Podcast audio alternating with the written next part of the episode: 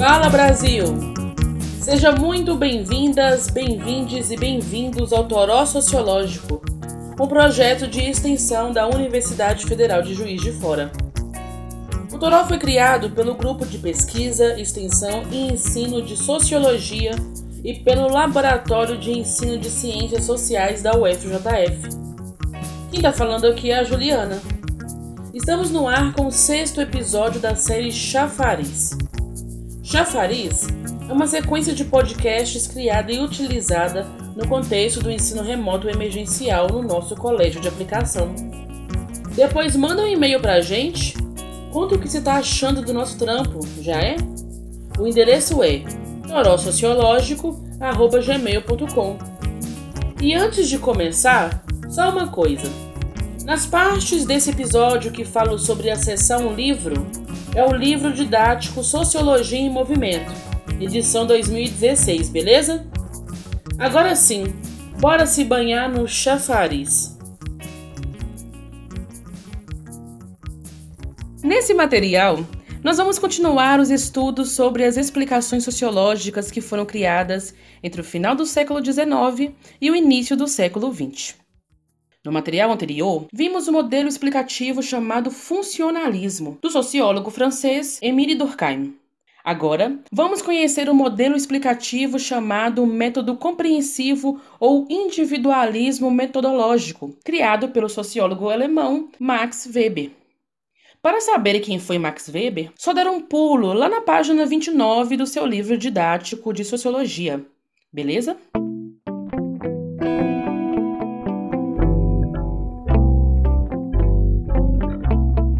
Se vocês perceberam, mas o autor que estudamos no material anterior, Emile Durkheim, focou as suas análises em instituições e normas sociais, como o trabalho, o direito e como a sociologia pode interpretar esses fatos. Já Max Weber propõe uma análise que dá destaque às ações das pessoas e como elas, ou melhor, como nós, escolhemos e interpretamos as nossas próprias ações. Isso não quer dizer que as instituições sociais são menos importantes, ok? Isso quer dizer que temos várias formas de interpretar as nossas relações sociais. E cada socióloga ou cada sociólogo pode escolher um método sociológico diferente para pesquisar o nosso objeto de estudo. A relação entre indivíduo e sociedade e as mudanças sociais que são resultados dessa relação. E como Weber faz isso? Bom, para esse autor, as ações humanas são carregadas de sentidos e de significados. Só que muitas vezes, esses sentidos e significados podem não ser tão evidentes ou tão óbvios, nem para quem age e nem para as outras pessoas que interagem ou que estão observando essa ação. E é aí que entra a sociologia. A partir da sociologia, podemos compreender ou entender o que leva o indivíduo a agir de determinada forma Entendendo as motivações que levaram o indivíduo a agir dessa forma e não de outras, a gente consegue tornar a sua ação compreensível. Por isso o nome método compreensivo. Vocês podem estar se perguntando: Ah, então para o Weber, as nossas ações são totalmente particulares. Porque cada uma e cada um de nós tem as suas próprias intenções que vão influenciar a sua maneira de agir no mundo. Calma, não é bem assim. Nós sempre vamos levar em consideração a nossa história e a nossa cultura para fazermos nossas escolhas e tomarmos nossas próprias decisões. E não só para tomarmos nossas próprias decisões, mas também para compreendermos essas mesmas decisões. Lembram que nas aulas de socialização e de cultura discutimos como compartilhamos valores, saberes e práticas com outras pessoas e como elas influenciam na nossa forma de entender e de agir no mundo? Pois é. Para Max Weber, uma ação individual que leva em consideração esse contexto, ou seja, a relação com o meio e com outras pessoas, é chamada de ação social. Vamos de exemplo? Vocês já se perguntaram por que escolheram estudar? E por que escolheram estudar no Colégio de Aplicação João 23? Eu sei que muitas e muitos de vocês vão pensar: pô, na verdade eu não escolhi. Minhas e meus responsáveis que escolheram por mim. Beleza, eu aceito. Então eu vou mudar a minha pergunta. Vocês já se perguntaram por que suas e seus responsáveis escolheram que vocês estudassem e por que escolheram o Colégio de Aplicação João 23 para vocês estudarem? Agora eu vou dar uma pausa. Antes de ouvir ou de ler o resto do material, eu vou pedir para que vocês parem um pouco por aqui e que façam duas anotações. A primeira, escrevam o motivo que vocês acham. E só depois Perguntem para suas e seus responsáveis qual ou quais foram esses motivos e também anotem. Pode ser no caderno ou em algum outro lugar que vocês acharem melhor. Nós vamos conversar sobre esses motivos nos atendimentos síncronos, beleza?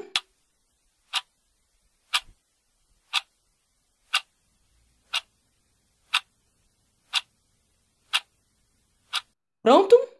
Então, bora continuar. No caminhar da nossa história, os indivíduos, coletivamente, entenderam que a escola e seus métodos seriam esse espaço de grande influência e importância como nós conhecemos.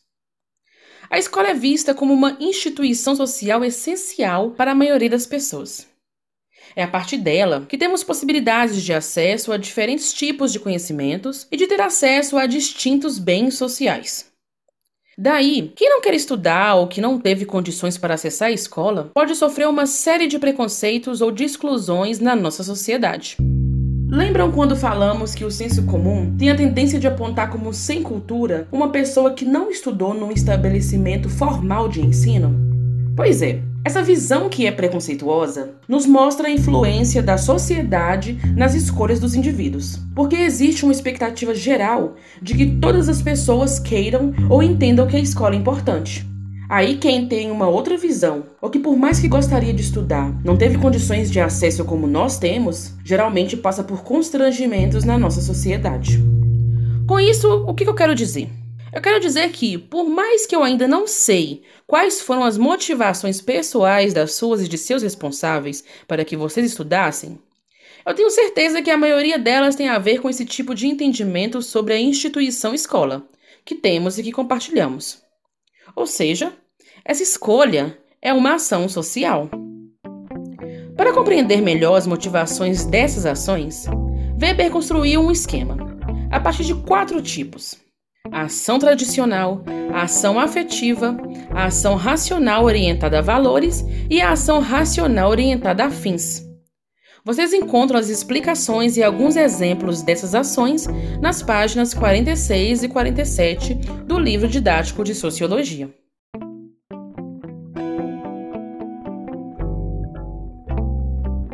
Esse esquema é um modelo que Weber chama de tipo puro ou tipo ideal. Isso quer dizer que, na realidade, nós não vamos encontrar tudo tão separadinho assim. Pelo contrário, uma mesma ação pode ter motivações diferentes. Ah, mas então qual é a utilidade desse modelo? Bom, ele é um molde, uma referência, que nos ajuda a entender e a explicar um padrão social, já que a ação social apresenta um padrão geral, portanto, social, que é compartilhado em nossa sociedade. Agora eu vou fazer mais algumas perguntinhas para vocês. Vocês acham que esse esquema tem sentido? E vocês acham que qual ou quais desses tipos de ação orientou a decisão de suas e de seus responsáveis em relação aos estudos de vocês? Anotem as respostas no caderno e tentem justificar a partir do modelo explicativo de Weber, beleza? Max Weber ainda traz mais duas questões que são bem importantes para entendermos as ações sociais e as mudanças resultantes delas: a racionalização e a burocratização. A racionalização tem a ver com o crescimento do princípio da razão como meio de organização do nosso tipo de sociedade. A nossa vida cotidiana, as nossas formas de agir, a política, a economia, ou seja, todas as nossas relações sociais passam a ser orientadas pela racionalidade. No nosso senso comum, temos a ideia de que uma escolha racional é sempre positiva, sempre terá os melhores resultados, já que essa escolha é feita a partir de um cálculo das nossas ações para atingir determinado fim. De fato, a razão pode ser muito eficiente para organizar o nosso modo de vida, mas também pode apresentar limitações, pois ela não resolve a perda de sentido das coisas e nem sempre consegue explicar todas as coisas. Vamos supor que há uma necessidade de construção de uma nova avenida na cidade. Só que essa avenida vai passar num lugar que tem uma comunidade de pessoas. Racionalmente, a melhor solução seria comprar todas as casas e demolir a comunidade. Porém, essas pessoas não querem vender suas casas, por motivos de pertencimento, de afeto, das histórias de gerações vividas naquele espaço. Então, mesmo que o valor financeiro seja elevado, são os motivos ligados à tradição e ao afeto que vão orientar as escolhas dessas pessoas, muito mais do que a racionalidade econômica. A burocratização também está relacionada com esse tipo de racionalização da vida. Alguns de vocês vão fazer o PISM no próximo ano, certo? Para isso, vocês têm que realizar várias etapas até o dia de realização das provas. Essas etapas estão descritas no edital do concurso e têm que ser feitas por todas as pessoas que vão se candidatar.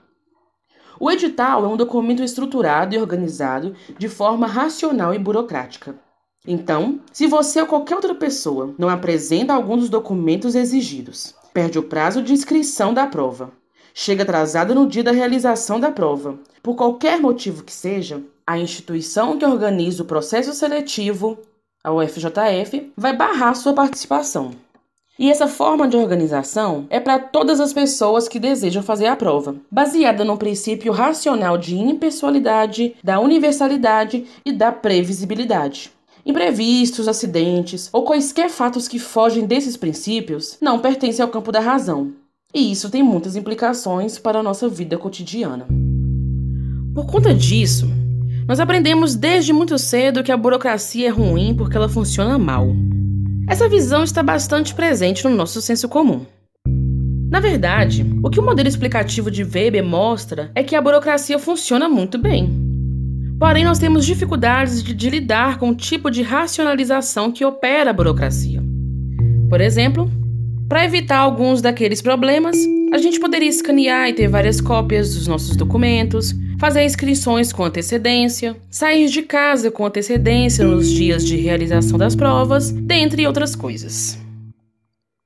E como Max Weber interpreta os fenômenos e as estruturas sociais dessa forma?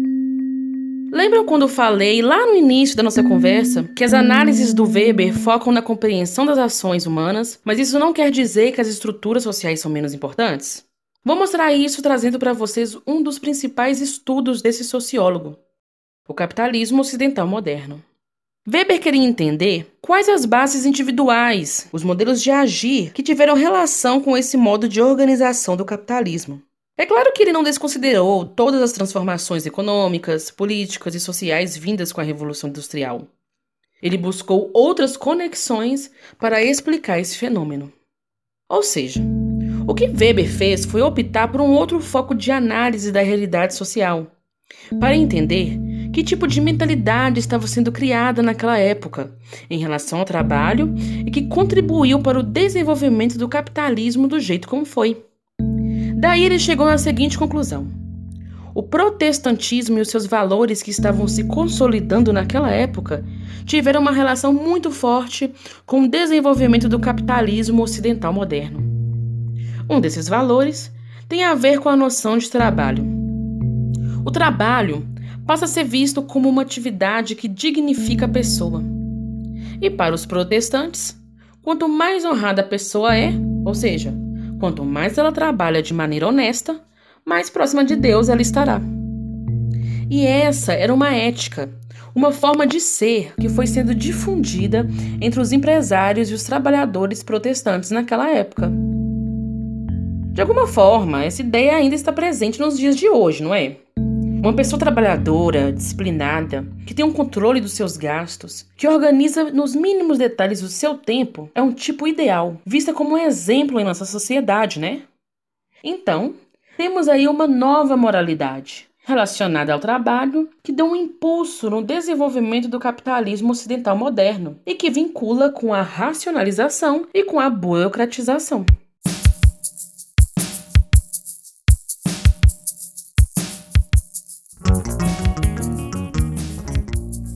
Esse foi o sexto episódio da série Chafariz. Manda um e-mail pra gente e conta o que você tá achando do nosso trampo. O endereço é torosociológico.gmail.com Até o próximo episódio. Tchau!